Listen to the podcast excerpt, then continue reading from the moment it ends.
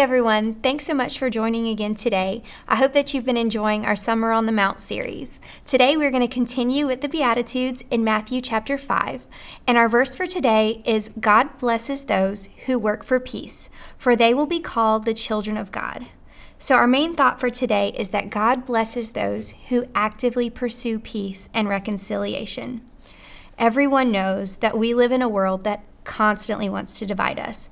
The enemy is hoping to divide us by anything and everything race, religion, wages, opinions about anything and everything. And he especially wants to create division in the church. But God shows us through his word that we are blessed when we actively seek peace over division. You know, sometimes we can seemingly take the easy route and maybe be the proverbial ostrich who sticks its head in the sand and avoids any sort of conflict at all. But this doesn't lead to true peace with others or internally. It, it, leads to maybe bitterness and feeling like you're all alone and nobody sees what you're walking through because you're not sharing what you need to share. You're not actively engaging in your relationships. But you know, real peace takes hard work, and that includes looking at situations on how you need to respond. Maybe there are moments where we do need to share with someone what's going on with us and, and maybe expressing the truth in love. But sometimes there are times where we need to let things go and remember that people don't mean things in the way that we're always considering it. You know, um, in John, we are told that the way the world will know his disciples is by their unity and their love for one another. And in Proverbs 17:9, it says, Whoever covers an offense seeks love, but he who repeats a matter separates close friends.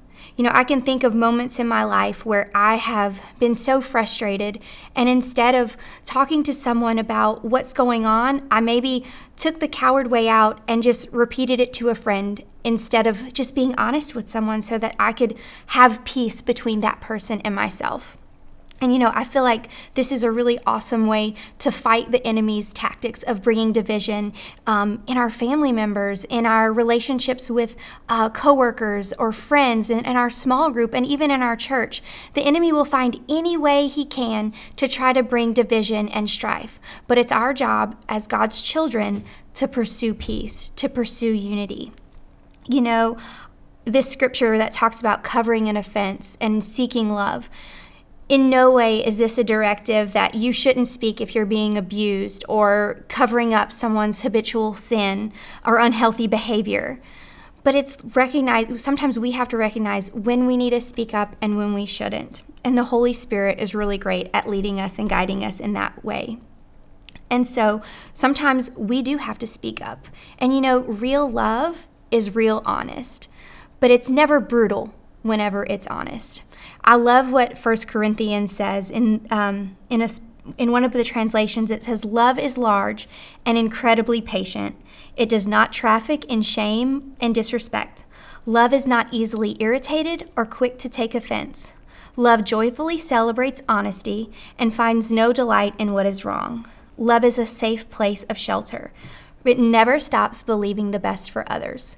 It never takes failure as defeat, and it never gives up you know whether this we're in a situation where um, we just need to let something go in order to move forward or it's something that we have to speak about we have to make sure that we are operating in a spirit of love, in a place that believes the best about the person, you know, praying for that person, praying for yourself before you talk to them, and just praying that both of you will receive and accept information in the spirit that it's meant.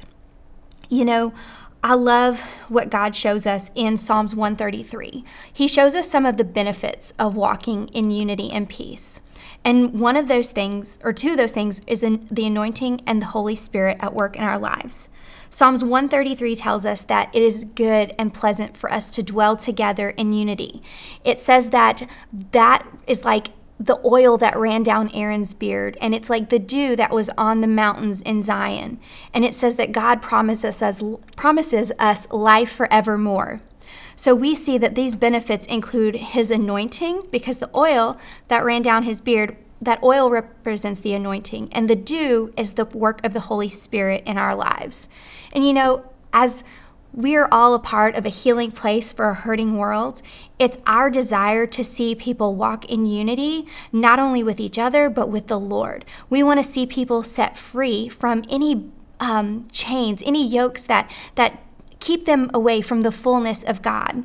And so this scripture just makes me think when we walk in unity with each other, it, it gives the Lord the opportunity to pour his anointing on us, to bring the power of the Holy Spirit into our lives so that people can be free. And so I just want to encourage you today, no matter what you're walking through, um, if it's a hard time, if you're walking through something that is just you're not sure how to handle it, the Word of God is the best direction for dealing with discord, with um, any sort of conflict. And so I just want to encourage you to seek unity. Pray, ask the Holy Spirit to show you the direction for your life and your situation. I hope that you have a great day, and we'll look forward to seeing you again tomorrow.